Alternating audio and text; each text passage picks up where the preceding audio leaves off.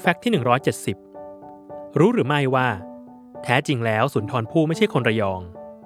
แต่หากเราศึกษางานของสุนทรภู่จะเห็นว่าสุนทรภู่บอกไว้ในงานอย่างชัดเจน ว่าจริง ๆ แล้ว เขาเป็นคนกรุงเทพ อาทิในโครงนิราชสุพรรณที่มีประพันธ์ไว้ว่า เลี้ยวทางบางกอกน้อยลอยแล บ้านเก่าเย่าเรือนแผ่พวกพ้อง หรือ วังหลังครั้งหนุ่มเน่าเจ้าเอ่ย เคยอยู่ชูชื่นเชยข้ามเช้า เป็นโครงสีสุภาพที่เล่าว่าเมื่อสุนทรภู่นั่งเรือผ่านวังหลัง บางกอกน้อย ก็คิดถึงสมัยก่อนที่แถวนี้เป็นบ้านเก่า อาศัยอยู่แถวนี้ คิดถึงเพื่อนคิดถึงสาวกันไป